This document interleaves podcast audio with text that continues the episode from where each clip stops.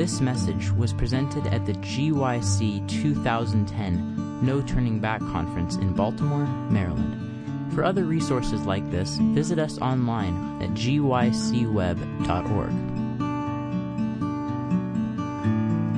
Let's pray and we.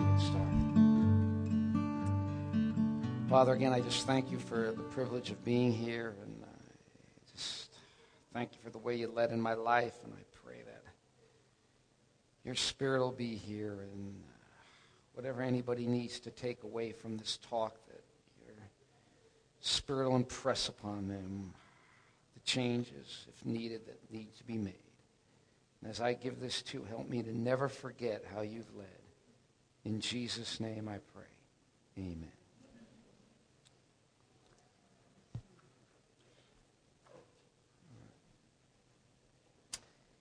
Even though I was raised in a Jewish home, I was raised in a very secular, very secular Jewish environment. And, and it was really, in many ways, very postmodern. We might have not even called it that. You know, that word is thrown around a lot. And it's not necessarily all bad, postmodernism, but I don't want to get that. But the, but the essence of how I was raised and what I was taught was that there is no absolute truth. There's no overarching truth. You could believe what you want, and that's your truth. And you could believe what you want, and that's yours. And it didn't matter if logically they were in contradiction to each other because there was no sort of overarching, transcendent place where you could stand and ultimately judge. I mean, truth was relative, truth was cultural, truth was based on your community. There was, you know, if you heard one of my earlier talks about morality, where morality came from, it was truth was just a human construct. It wasn't any kind of overarching kind of thing at all. And I bought into that. I believed it, accepted it, was kind of an adamant purveyor of that view.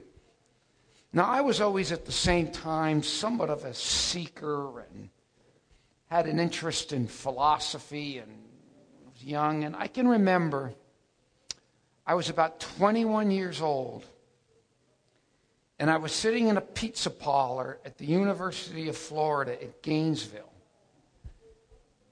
And I was sitting in this pizza parlor, I'm eating a pizza and drinking, I'd say, you know, a non Adventist beverage. And I'm reading this philosopher, his name is Spinoza. Now, if I can think of anybody who I absolutely disagree with this about every single thing the man said, it would be Spinoza now. But at the time, he said something in that book that changed my life right in that pizza parlor, just like that. I mean, anybody looking just would have seen some guy sitting there eating a pizza, but my life changed. And the essence of what he said was in order to live the most perfect life upon the earth, you needed to find out the reason why you were here and then live your life accordingly. Well, for some reason, those words sort of just went into my mind, almost like a lobotomy, a prefrontal lobe lobotomy, just went right in, and all those neurons, all those brain cells where I had all of this relativism that I had been, you know, educated on and raised on, accepted, it was almost like they just stuck this shiv in and, and just wiped it out. And at that moment, it just hit me. Hey, there was a pizza sitting on the table in front of me. Okay? Now, you could have taken a thousand different people, and they could have had a thousand different explanations or beliefs for how the pizza got there. Maybe they thought the god Marduk created the pizza. Maybe they thought aliens came down and dropped it in a, fly, in a flying saucer. Maybe they thought it evolved out of the ground. There could have been a thousand different people with a thousand different views on the pizza. Views that they would have died for, or views they maybe would have killed for.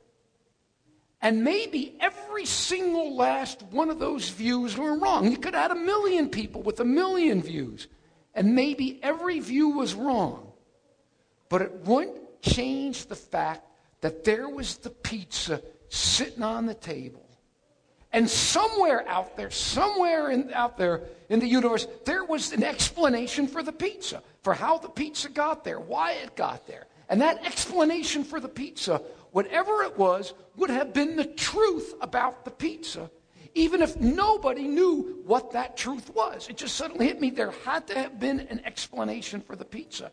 And that explanation was the truth about the pizza. It had to exist because the pizza was there. And then at that moment, I just stepped back and suddenly realized it hit me hey, I mean, I exist. There's a world here, there's a universe here. And at that moment, it hit me just as there had to have been an explanation for the pizza. You know, and whatever that explanation was, that was how the pizza got here. I suddenly realized that somewhere out there, there had to be an explanation for the universe, for life, for human existence. I mean, there was something there. And the same way something had to explain the pizza, something had to explain the universe and existence and consciousness. And that explanation, whatever it was, would be the truth, you know, as with a capital T. And it just suddenly hit me at 21. Wow, truth exists. And I mean, you might think to yourself, oh, you know, it took me 21 to come to that. Mickey Mouse could have told you that. But I'm telling you, the way I was raised, the way I was educated, everything in my life worked against me coming to that conclusion. And I'll never forget. I mean, I just walked out of that pizza parlor. My life changed because it suddenly hit me that truth with the capital T had to exist. And again, it was just such a, a, revelation to me to think that because I thought, wow, wow. I mean, that was just, and, and, and for some reason, I can, I can still remember this moment. I remember I was walking through the streets. It was Gainesville, Florida. And it was dark, and I'm walking through the streets of Gainesville. And I felt it. I mean, I felt it so strongly. I to this, I can still remember I felt this pain in my chest. I wanted it so bad. And I remember thinking to myself, if it were humanly possible, because I realized this absolute certainty that I had at that moment that truth had to exist. I mean, there was just no, there was a universe. Something had to explain it, okay? And that was the truth. I mean, boom, that was just as about as, use a fancy word, apodictic. That was just about as unconvertible of a, of a, of a truth that you could come to that didn't automatically, deductively mean that I could know what that truth was. See, even on my sudden realization, no question that truth had to exist, didn't automatically mean that I could know what it was. And I realized that. But I can still remember, I was 21, walking through the streets, and I just felt this burning sensation. It was almost painful, thinking to myself, if it were humanly possible, because as I said, I realized it might not be possible but I thought, if I could know this truth, I thought to myself, I wanted to know it. I didn't care where it led me, what it cost me, what I had to give up, what I had to suffer. If I could know truth, I wanted to know it no matter what. I can still remember that day, you know, and I wasn't thinking anything religion, just the sudden realization that truth had to exist. It just put this thing in me. I wanted to know it no matter what. And all I know is of all the different paths I could have gone on, all the different ways I could have gone in Gainesville, Florida, had everything. I went through my Marxist stage for a while, and they had these gurus, and I and did the Eastern thing for a little while, and the philosophical thing, and you know all this stuff. All the different ways I could have gone all the different paths I could have gone on, all of them out there, because there's an awful lot. All I know is about three years later, I ended up becoming a Seventh day Adventist. And that's remarkable for a lot of reasons. A lot, believe me. You don't know the half of it. I'm not even going to get into the half of it. But, uh, but it, first of all, in my life, I, growing up, I knew one Adventist my whole life. I knew one Adventist, and we used to smoke pot together. And he was the only Adventist know we'd get high and he'd witness to me. You know, this actually has a happy ending. You got to go 25 years later to get to that happy ending, and we probably won't have the time to get into that. But anyway, I only knew one Adventist girl, and as I said, we used to get stoned. And the other thing, too, in my life, there were two kinds of people I used to hate. I used to hate Christians, and I'm not kidding, too, I mean it. I used to hate vegetarians. I'm serious. I was so into eating meat, I realized I was so carnivorous. I was so carnivorous that, you know, I would meet vegetarians. I mean, it would be, I would mock them. I, you know, I remember one time I was in Russia and I was eating with some girl. She was a vegetarian, and I just started mocking her and almost brought her to tears. And I, all I could do was keep from spitting in her veggies, you know. So, so I was. Now, my animosity, though, towards Christianity was a bit deeper seated, though, than my animosity towards vegetarians. Because even though I wasn't raised in a religious home, you know, I was raised very much aware that I was Jewish, very much, you know, Jewish, and I was very bitter, very bitter over all the persecution done in the name of Christ by the church, by professed, you know, church going people to the Jews through the centuries. I mean, if you've ever studied the history of what, you know, the Crusaders would roll, you know, all the way through Europe, burning Jewish towns and pillaging and, you know, stealing from the Jews to go to Jerusalem. They rounded up all the Jews, put them in a synagogue, and burn it to the ground. While all these Christians sang hymns to Jesus. You know, and the Holocaust happened in all these quote Christian lands. You know, by I never heard anybody getting kicked out of the church for murdering the Jews. You know, all this stuff done by, by a lot of people going to church and all that. And I was bitter. I was bitter against Christianity. I mean, really, just, just hated Christians and hated Jesus and the whole spiel. And there used to be this hellfire and brimstone itinerant preacher named Jed Smock. And Jed used to come to the University of Florida at Gainesville. You know, I've been telling the story for years. I one time got on YouTube and showed my kids here, here's this guy. You've heard me tell the story since you were tiny kids. Here's the guy that I used to harass, and there's he's still doing it, and they're still harassing him on the college campuses. Well, he used to get in a stand out there with his Bible and start preaching hellfire and brimstone, and there'd be a crowd of students in a circle around him. And I was never content to stand with the students. I used to get in the center of that circle. I'd get on that guy's heels and I'd curse him, curse his Bible, curse his mother. I mean, I could have gone to jail for the things I did to this guy. And if he damned me to hell once, he damned me to hell a thousand times. He used to swear there was no hope for me. And he was charismatic. He'd put his hands on me and speak in tongues and cast demons out of me. And I'd start drooling and writhing. You know, I'd seen the movie The Exorcist. If you'd seen it, you know, that all. You know, and I mean, this went on and on. Eventually, my friends, I did this so often, my friends eventually nicknamed me Heckle.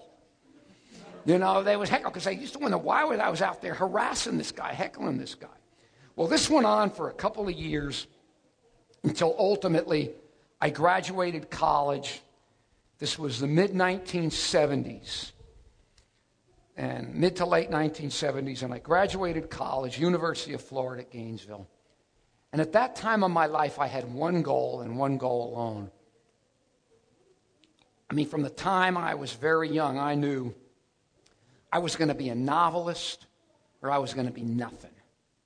Okay, I mean, I sometimes would read two novels a day as a kid. I got writers and editors and novelists in my family. I got on my desk a photograph of my grandfather and a newspaper editor. And my uncle, I mentioned in one of my other talks, was a well known, just recently died and nominated for the National Book Award and so on. And I got this in my family. And, and I started a novel my senior year at college. And before long, this novel consumed me.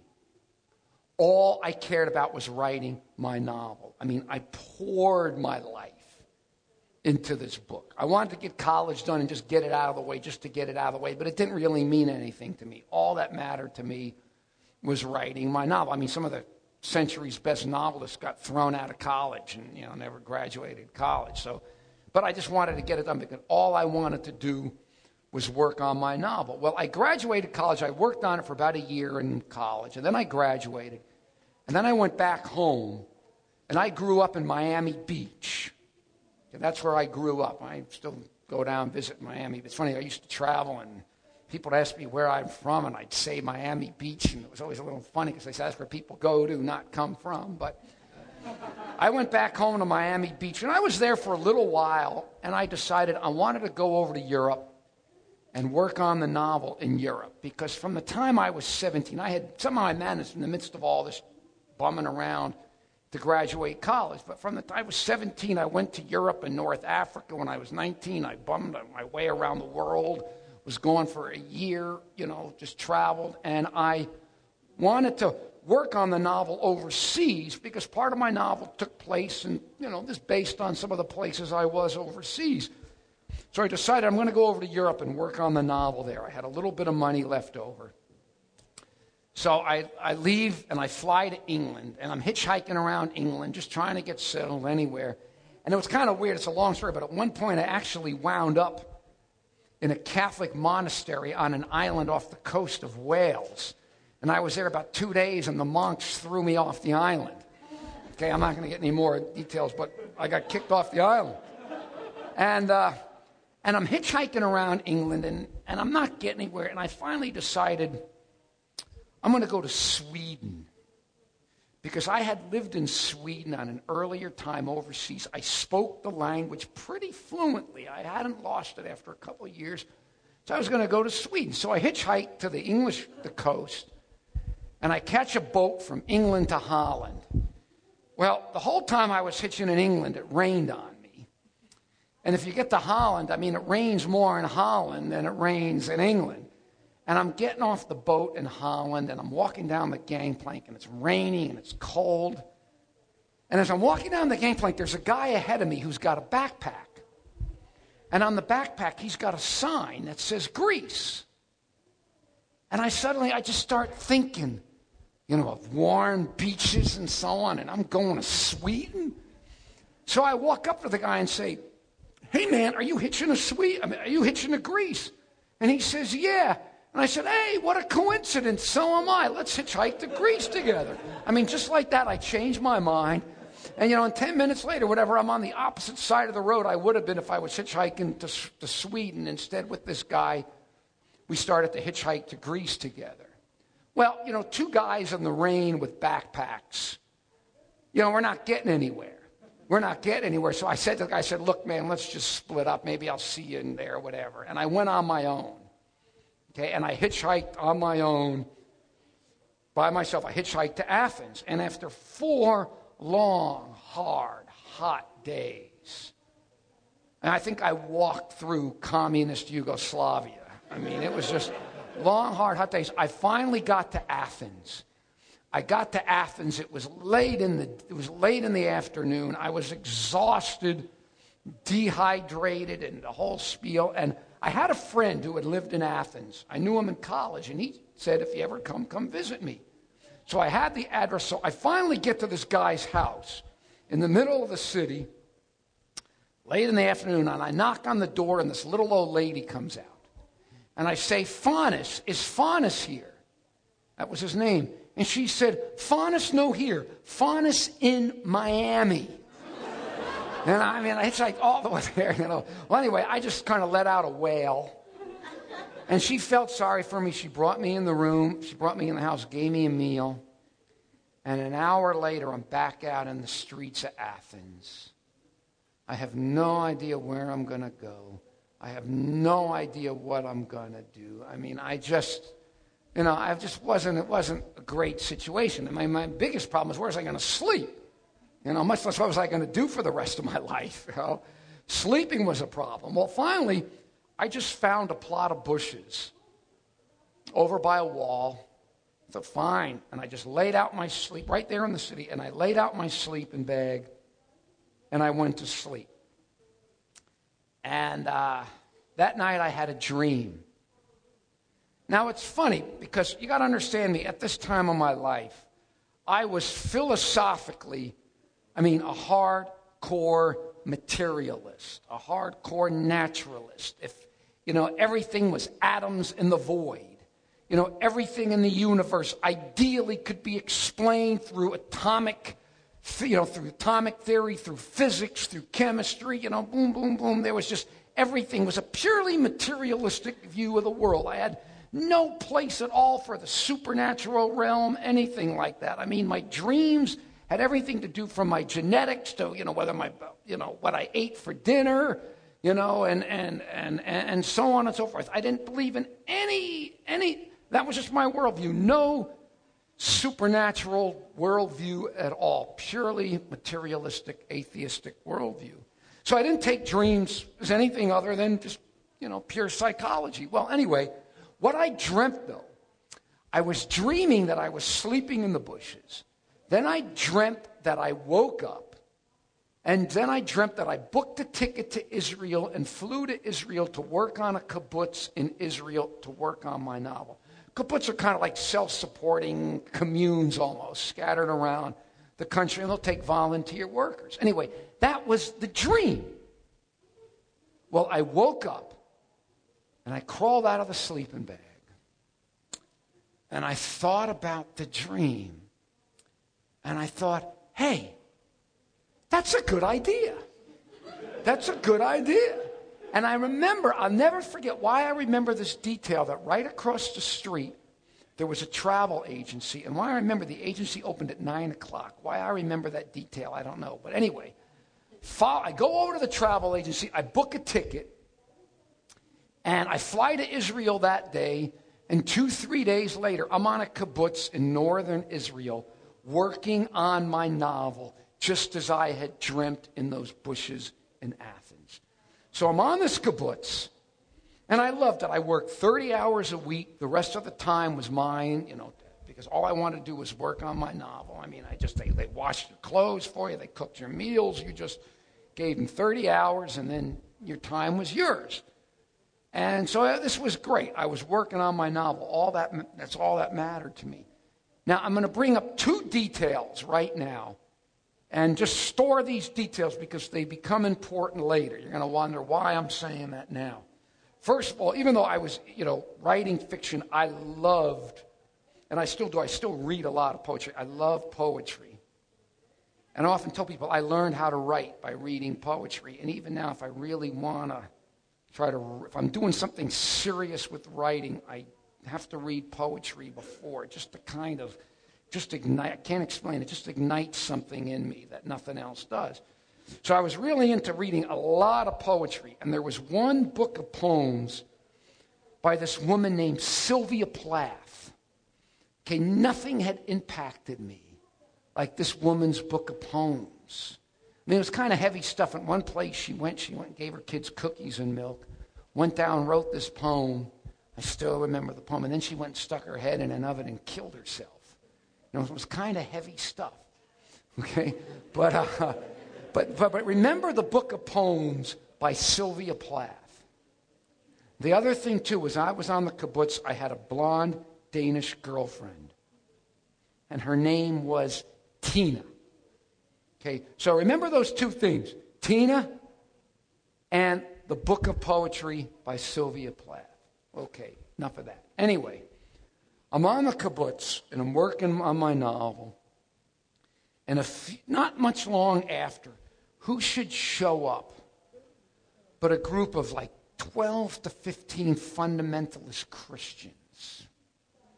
They came to Israel to kind of be like a silent witness to the Jews. You know how these evangelicals are like just big into the Jews and Israel and final events are going to happen, you know, that 200 million Chinese are going to attack Israel in the Valley of Armageddon, and the church is raptured, and 144,000 Jewish virgins preach Christ. You know, the whole spiel. And uh, oh, whatever, as silly as it is to us, these people believe it, and they were there to kind of be silent, try to be a witness to the Jews. Well, I was furious. You know, here I was, I was in the boonies of the only Jewish state since the Bar Kokhba rebellion in like AD 137. And now you got all these Christians here well, now they were in the minority and I was in the majority, and see how they liked it. And uh, I started harassing them and haranguing them, and it really got so out of hand that I didn't get along with the, kibbutzniks anyway. I didn't get along with them that great anyway. And eventually it got to the point where the Jews on the kibbutz, they were getting ready to throw me off if I didn't leave the people alone. Well, throw me, I mean, the, the monks threw me out of the monastery. Threw me off the island, in fact. And now the Jews were going to kick me off the kibbutz, so I just backed off and left them alone. Because I, you know, I just thought these idiots, I don't, you know, I just try to ignore them as much as I could because really all I wanted to do was work on my novel. Well, anyway, time goes by, and then this other guy shows up, part of the Christian group.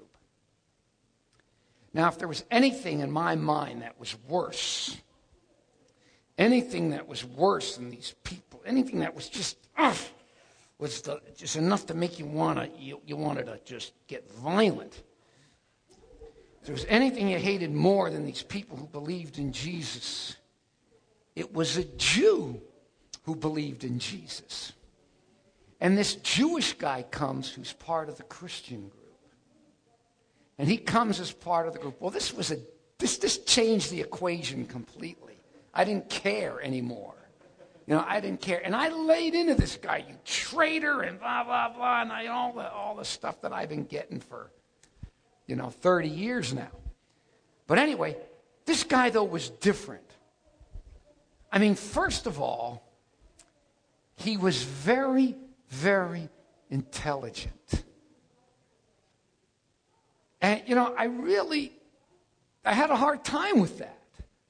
Because I, I, I just did, you know, I grew up believing the Bible was nothing but the rantings and ravings of a bunch of flea bitten camel herders they got tired of lugging these big stone idols around the Judean desert, so they made up some notion of some God they couldn't see, said he was one, named him Yahweh, some name nobody knows what it means, and that was the religion of the Bible. It was late Bronze Age camel herder myths.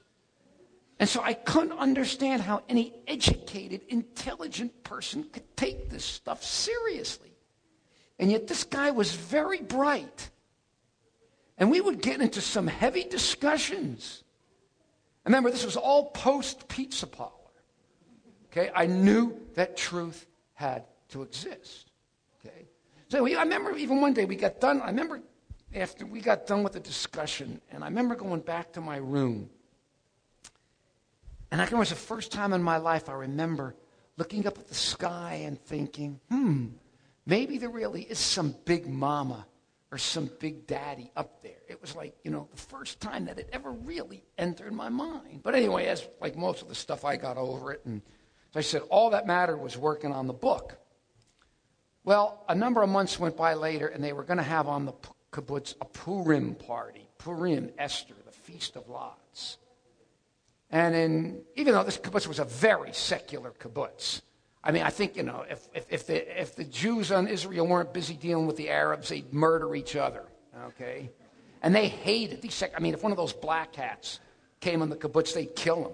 They would have killed him, okay? That's how much it was. So this was a very secular kibbutz, but um, they still did all, like, a lot of the traditional things, and, and we never worked on Sabbath. We never worked on, on Sabbath. Come to think, I don't think we worked on Sunday either, you know?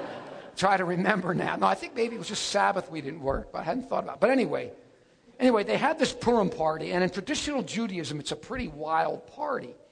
Well, none of the Christians went to the Purim party.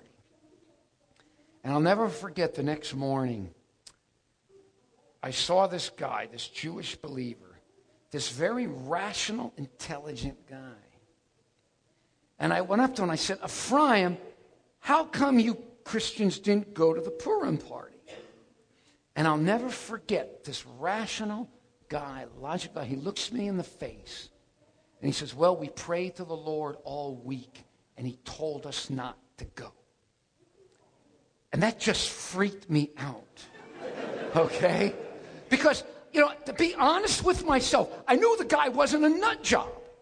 I mean, I knew him too well to say, oh, you know, you know, I somebody said they found acid on Jesus, they found Jesus on acid or something, you know what I mean, or whatever. I, I couldn't say that about this guy. He was too rational, too sane for me to honestly just write him off as a nut job. Now, I didn't really believe Jesus told him not to go to the Purim party. That seemed ridiculous to me. But I just didn't have an answer for this. And I thought I had an answer for everything, and it really bugged me. And I remember going back to my room and almost beating my head against the wall in frustration over this because what was I going to do with this? What could I do with him? Because as I said, I just couldn't write him off as a nut job. And as I said, I was an earnest seeker for truth. Well, anyway, but like all this stuff, I got over it. And, uh, and about a year went by. I've been working over two years on the novel. And I decided I'm going to go back to Europe and work on the novel in Europe. And I wanted to go back, and I went up to Denmark, and I hitchhiked up to Denmark. And in the middle of Copenhagen, in the middle of Copenhagen, there had been this vast military barracks, and the military had abandoned it. And all these hippies and these squatters moved in there. And I had been there on a previous trip, and that's where I was going to go back and just live there and work on my novel there. And I guess I somehow, I just idealized the place or something, but I get up to this place, and they finally, I heard, somebody told me about a year ago they finally had enough and they just tore the thing down about a year ago. But it was just like big, you know, whatever. It was just this big slum in the middle of Copenhagen. I think half the drug addicts and fugitives in Europe were there. I mean, not a day was going by when somebody wasn't dying of a drug overdose or something. I mean, it was really, the place was not as I remembered it as. It was really kind of a, kind of a depressing place. And I'm in there and I'm thinking, now, why did I want to come up to this place for? But I was there. And give you an example. I'm walking through this courtyard and I hear this woman screaming and I look over and there's some guy beating up some girl. I mean, she's on the ground and he's stomping her and he's kicking her. And I'm thinking, you know, I don't want to get involved in this. You know, I just want to stay out of this. But my, I'm walking by and my conscience bothers me. I, I just can't stand there and do nothing. You know, so I walk over, and as soon as I walk over, the guy stops beating on her, and she gets up and runs away. And I thought, oh, I did my good deed for the day, you know, so I just walk away. Well, this guy, some strung out little junkie, I'm not looking, and next thing he turns around and he just sucker punches me. Just slams me right in the mouth. So he hits me. Well, you know, I'm not all that big, as you can see. But when I was in college, I used to box. I used to box in college. I was just boxed on a bag. I got in a ring one time and got my head handed to me in the ring because I realized they hit back. The bag never hit back, you know? So I just stuck with the bag. Well, but I mean, I, I could box. Okay, well, this strung out little jerk punches me in the mouth. Well, you know, it was just reflexes. I didn't even give it a second thought. I just turned around and boom, boom, boom. Laid him out, you know. Just laid him out. He was flat out. But, but what happened was when he hit me in the mouth, he hit my head and my glasses went flying off. I mean, my eyesight's so bad, they won't even do LASIK on me. Okay, they won't do LASIK. And I can't see, couldn't see anything. And I couldn't find my glasses. And I don't want to be groping in the mud where the strung out little junkie, you know, goes after me. So I grab him by his head and I'm going, find my glasses, find my glasses. Okay? So I get my glasses, I put my glasses on, and then I say to this guy, I say, look, man, I'm not interested in your marriage problems. You know, go get counseling or some whatever it does. And I just take him with all my force. I just slam him into the ground. Well, that was a problem because I got a weak knee and a weak back. I'm an old skydiver, and just it's not like it was today with these big old nice canopies. I mean, I jumped these old whatever it was. I had a weak knee and a weak back, and the minute I threw him on the ground, both my knee and my back gave out. And the guy gets up and says, I'm going to kill you, man, and he pulls out a knife. Well, boxing or no boxing, but if someone pulls out a knife, you just run. Okay? And my knee and my back didn't need me running, and it was like at a Keystone Cops. I'm running down the street going, help, police, help. And this guy was chasing me with the knife.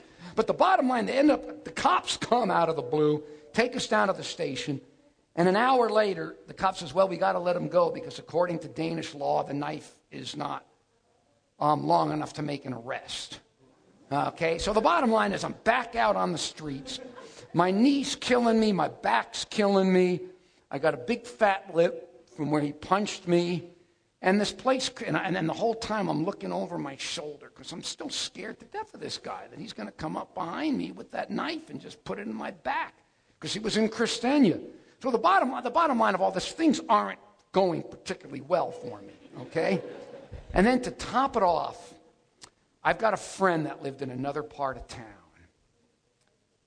Very swank, very nice apartment. This guy was deep in the occult, deep into spiritualism. Now, I didn't know anything about that stuff, but all I knew is this guy's apartment, it was creepy. Everything, that whole place was creepy. He was creepy. everything was creepy in there. And he would talk about these supernatural things in there. But this guy used to get in these drunken stupors. And he would sit in a chair for days. I mean, he would urinate in his pants. I mean, he would never get up. And he'd sit there and he'd stomp the ground and he would let out these tremendous shrieks, these tremendous howls. I still get the, the willies thinking about it. He'd just sit there and he'd shriek and he'd howl, and it was like an animal. And I'm looking at this guy, and this, this poor guy, he was so messed up. I didn't know what to do for this guy. I mean, I, what, do you do? I mean, I didn't even know where to begin. And at one point, this is kind of funny too. It's kind of pathetic, but it's kind of funny too. At one point, I don't know. I said, this guy needed something. So I looked at this guy, and I, of all people, I said, hey man, did you ever think about Jesus? You know, he needed something. And I'll never forget. This is the point. When I said, the, as soon as I said the name Jesus, I still never forget this. He was sitting there stomping. And as soon as I said the name Jesus, he stops. He looks up at me with one eye. Don't, I don't get to this one eye thing was all. He kind of looks at me with one eye. And he says to me, 20 years ago, I asked for Jesus. Instead, I got the devil. Well, you know, I didn't know squat. To me, Jesus, Buddha, Moses, Santa Claus, the good tooth fairy, the devil, you know, it was, that was all the same to me then. It was all in the same class to me, but that so freaked me out. That was so creepy. I just fled that apartment and said, I just got to get out of here. And I left Copenhagen. And I traveled enough to know you can't get away from yourself. You can't get away by traveling. But I, at that point, said, I just got to get out of here. And I went to Paris. And I get to Paris, and I mean, just this heaviness just came over me from that guy's apartment. And I was just so down. And I, and I get to, you know, my knee and my back are still hurting. And I'm in Paris, and I don't know anybody, and I'm running out of money, and I'm in this city, and, and it just got my own personal issues like anyone, you know, I'm dealing with. And the point is, things are just going down, down, down. And it was the only time in my life where I said, okay, here's your situation. You're in a tough situation. You can do A, or you can do B, or you can kill yourself. Only time in my life I ever thought about suicide. And I can remember even there was the Eiffel Tower. And I remember the thought entered my mind just jump off. I mean, remember, I just think I can jump off the Eiffel Tower. Well, as soon as I had that thought, I still remember it's almost like poop, this other thought kind of came in and knocked that one thought out. And that thought was hang on, because maybe this Jesus stuff is true. And then as soon as I had that thought, I cursed myself. I said, Look at you. Your whole life, you always viewed religious people as weak people.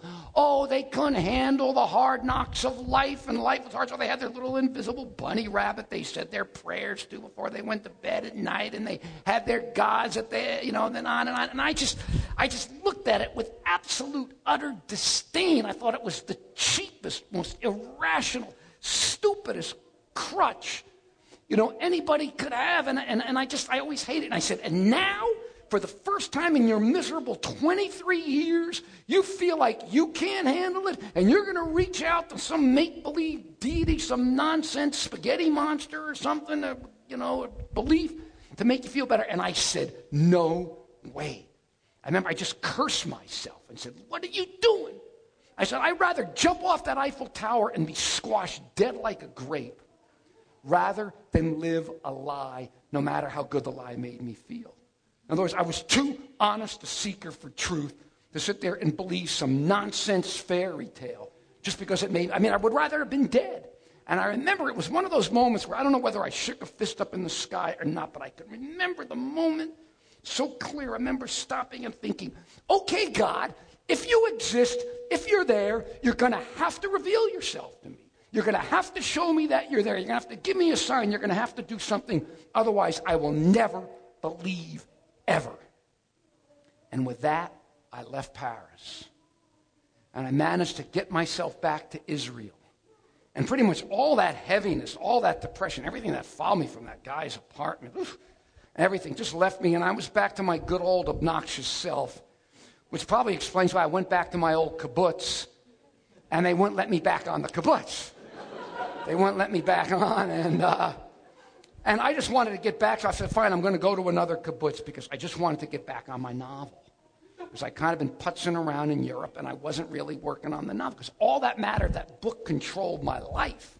Nothing mattered to me other than my novel. And I remember telling one of the that Jewish guy about what happened in Paris. And he said, You asked. And I said, I asked. He said, Well, if you ask, God will reveal himself to you. Well, fine, you know, you know, say whatever.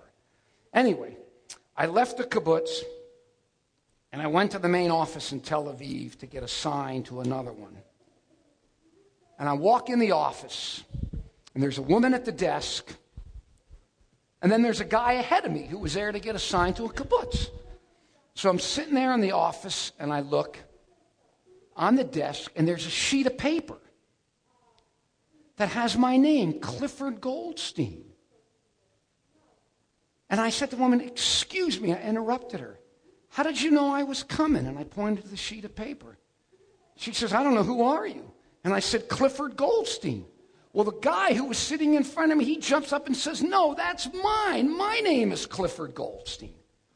And he was there to get assigned to a kibbutz, just as I was there. Now, I mean, Clifford Goldstein's not the most common name in the world. But then again, folks, well, look where I was. I mean, I was in Tel Aviv for crying out loud, okay? And I just, by the way, I said, Hey, Cliff, where are you from? And he said, Miami Beach. And it was funny because when I was a kid, I told my mother the story later, and she talked about how all these, when I was a little kid, these pediatrician bills used to come to the house for Clifford Goldstein for doctor's appointments that weren't my doctor's appointments. So he, we had the same pediatrician, and his bills were coming to our house. You know, this was years earlier. Anyway, he was there to get assigned to a kibbutz. And I said, Hey, have I got the kibbutz for you? I said, You go to my old kibbutz and you tell them that your name is Clifford Goldstein and you're from Miami Beach and you watch what happens, okay? Well, anyway, he goes to the kibbutz. He goes to the kibbutz. Well, I get assigned to another kibbutz, but at that time, I'm just not getting my act together, and I'm, I'm going to go back to the States. And uh, on the way back, I just stop. I'm going to stop at the kibbutz for a final visit. So I go back for a visit, and of all the old, of all the rooms he could have been in, Clifford Goldstein was in the same room that I had been in when I had been on the kibbutz and left months earlier. And there were two beds in the room. And he was in the same bed that I was in when I had been on the kibbutz. So I'm sitting in the room and I'm just chatting with him, and we laughed, you know, same name, same city, kibbutz, and, you know, bed and whatever. It was a little bizarre, but I didn't really get all that excised about it until I looked up on the bookshelf over the bed just had a slab over the bed. And I saw a whole bunch of my old books on the bookshelf. You know, books that I had left when I went to Denmark because, you know, I was hitchhiking. I mean, I'm going to take my library with me. Usually carried one book. And you, a lot of times on the road, you'd meet somebody and you'd exchange books or whatever. And I see a whole bunch of my old books on the bookshelf. And I said, Hey, Cliff, you like my books? And he says, What are you talking about? He said, those are all my books. And at that point, I said, No way. And I'll never forget. I stood up and I went right for which book? Sylvia Plath. The Book of Poetry by Sylvia Plath. Same author, same title, same edition, same everything. But it wasn't my book, it was his book. And I'm looking at this thing because I'm thinking, I told later people on the, on the kibbutz this story. Remember, I used, to, I used to make people sit down and listen to me read them poems out of this book, whether they cared about it or not. I just wanted to read them Sylvia Plath poetry. I mean, that's how much it affected me. And there was this book on the shelf. And then I looked at him, and for some reason I said, Cliff, are you a writer? And he says, Yes, I'm a writer, and I've come to Israel to write. Then I, you know, it gets, we're not done yet. then, as we're talking, and I'm just starting to freak out about this girl walks in the room. I'd never seen her before. It's his girlfriend. She's blonde. She's from Denmark. And he says, Cliff, you'll never guess what her name is. Her name was Tina. Okay? All right. Now, what do you do with this? Okay? What do you do with this? Okay? I mean, I remember I went down, you know, people on the kibbutz were freaked out. The Christians were very cool about it. And this guy said, Cliff, you said to me two weeks earlier you were asking for God. You were asking God for signs. He says, Man, what more do you want? He said, The Lord's calling you by name. Okay, now when he says that to me, you know, he said that to me, I'll never forget. You know, again, this is one of these, you really had to be there. You had to be me, okay? And he said that to me, and I remember stepping outside and we're just going to run about five minutes over, but too bad. You know. I usually I can use the excuse. I mean, I just told the story in Australia about three weeks ago and I said, well, too bad. If I'm flying 7,000 miles, you're going to sit here and let me finish the story. I can't use it now because I live 30 minutes from here. So, so uh, but anyway, oh yeah, where was? Oh yeah. I'm sitting outside and I'm thinking about this. And I realize, I just know this can't be a coincidence. Okay? And if it's not a coincidence, and it was like it was the first time in my life I kind of looked up in the sky with a little bit of fear and trembling. Because you know, at, that, at that moment, I just knew. I just knew that there just had to be something else because I knew this couldn't be a coincidence. Well, anyway, here's where it gets a little even more bizarre. The next day, all those Christians whom I harangued and harassed they took me down to the Jordan River, which is like 100 yards from the kibbutz, and they baptized me in the Jordan River, and they give me a Bible, and I fly, and I get back on a plane, and I fly back to the States. Now, the only problem was I was really no more born again than a corpse. Okay? It was heavy meeting my double like that, and I knew that made me know there had to be something else out there. Okay? There had to be something else. But I went back to Gainesville, Florida, and all that I cared about was working on my novel. Nothing else mattered. I just got back into my novel. And they had given me a Bible to read. And I would try reading the Bible, but I just, if you're not, you know, I mean, I just couldn't, uh, I couldn't get past the, the talking snake spiel. You know, I, you know, it was just like nothing clicked. Nothing in my life changed. I just as I said, I knew there was something else out there, but nothing. I went right back to the way I was before, because just working on my novel. Now I want to backtrack a little and then come right back to Gainesville. When I was in Israel, I lay down one afternoon. This was when I left the guy in Copenhagen and left Copenhagen. I lay down one afternoon to take a nap and I felt this strange little tingling in my toes, and it rolled up, and I felt this loud pounding in my head. And I had this sensation I was being shot through a wind tunnel. And it was loud, and it was very uncomfortable. And I sat up, I thought, what in the world is this? When I got back to the States, it happened again and again. Always when I would lay down and take a nap and just close my eyes. And this, this, this, sensation. I felt this tingling and this come and would center in my head, and it was just like, you know, just the sensation of a wind. And I sit up, and I thought to myself, the next time this happens, Cliff, don't fight it. Don't fight it. So I lay down. I know it's going to happen because I knew it was happening all the time now. And I lay down, and this tingling in my toes, and this it was very frightening. And I ended up pounding in my head, and I said, Don't fight it, don't fight it, go, go, go with it. And the next thing I knew, zoosh, I felt myself go fly right out of my body. And I remember going through the ceiling, and then I remember feeling myself hovering in the air in this gray, kind of crackly, diaphanous mist outside the second story apartment of a couple of friends of mine who were into a guru and were trying to get me into this guru. Okay, and the next thing you know, boom, I'm back. Now, please understand, I'm a hardcore Seventh day Adventist today. Today, I understand today, per- well, perfectly mind body dualism. Are you got to be kidding me? I don't have the vaguest idea.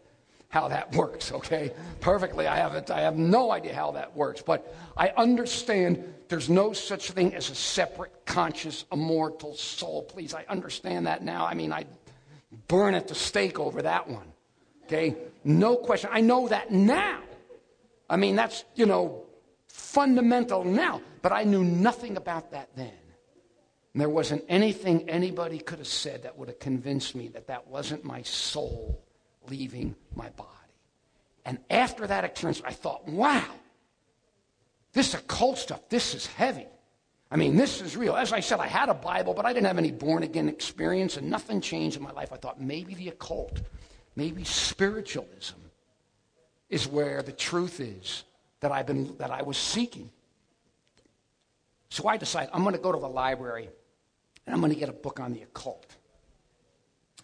So I go over to the library at the University of Florida, back in Gainesville, and I wasn't in school then. I just came back to Gainesville to work on my novel. And I wasn't in school then. And on the way over, I just happened to stop at a health food store. Okay? I was looking for a job. I mean, I was desperate enough to where I would have worked with vegetarians if I had to. Okay? And this guy came out, and we started talking. I said to him something about what I was into. He said, What? And he pulls me in the health food store and locks the door. Then I start telling about my occult experiences, and he starts to try to, he starts warning me about the devil and so on. Well, you know, to talk to me about the devil, you know, you might as well talk to me about Santa Claus. And he says, but he says, here, read this book. And he hands me a book. And I go over to the library, and I go over and I get a book on the occult, on spiritualism, and I sit down. I couldn't check the book out. So I sat there in the library and I read the first chapter in the book. And I practiced the first technique. And I don't think in 30 years of telling the story, I think the only person I've ever told this what the technique was was to my wife. I haven't told it to anyone else. And I practiced the first technique and then I went and hid the book somewhere so I can come back the next day and read more. But the bottom line is I'm walking through the library. And literally, for the first time in my life, I got a book on the occult. I got a book on spiritualism in one hand that I'm getting into. Okay, because now I knew this stuff was real. I got that book literally in one hand and literally in my other hand for the first time in my life. First time in my life, I got the book that the guy handed me in the health food store. Which book do you think it was? What's the only book? Cult book in one hand. What's the other one it could be? Great controversy. Okay? But I mean, I'm telling you, I had, I had no idea. I mean, everything was just kind of just mm, coming right down, you know, right down to the wire. But I'm telling you, I was totally oblivious. Well, about two days later, I'm walking back to my room in Gainesville.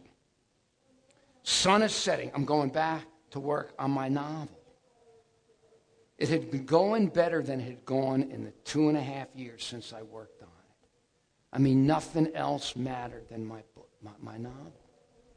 And, you know, at that point, they asked me, did I believe in God? Did I believe in Jesus? I said, well, I know there's something else out there. I know all that and so on, and, you know, the occult stuff, but nothing changed. You know, my life was my book. I come back to the room.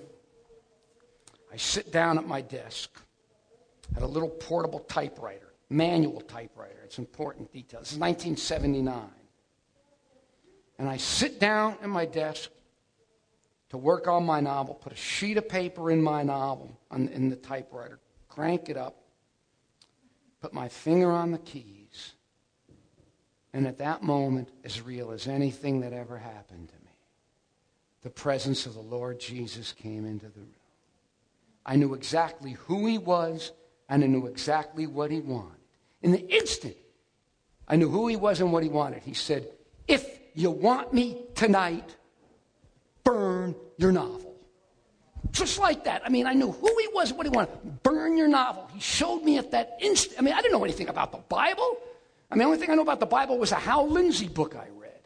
But in that instant, he showed me that novel was my God. And you shall have no other gods before me said, If you want me tonight, burn the novel. And I'm telling you, the most important word in that whole thing is the if. Is the if. Because you know, I read a lot of philosophy, and I've read a lot of things about free will. Okay? And I couldn't prove to you free will philosophically, you know, if my life depended on it from a purely philosophical standpoint. I believe it because my religion makes no sense without it. But the whole time this is going on, I realize this, I, I'm, I'm that I don't have to do this. I mean, I realize that it was my choice. And God says, if you want me tonight, burn the novel. And I said, God, please, let me just give my, let me just finish this book and then I'll give my life to you. If, if you want me tonight, burn the novel. I said, God, please, uh, let me rewrite it all to your glory. If you want me, burn the novel. And I said, please, can't I just put this away and we deal with it another time? Burn the book. Well, I remember I just burst into tears. I jumped up and I ran out of the room. And I was walking through the streets of Gainesville at night. The same streets that I walked out of that pizza parlor like three years earlier, two years earlier, saying I wanted to know truth no matter the cost.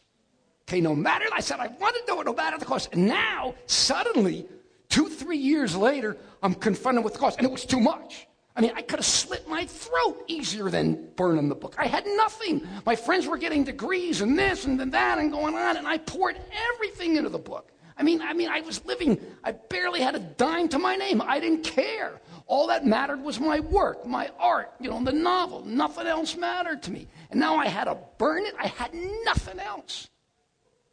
And that was why it had to go.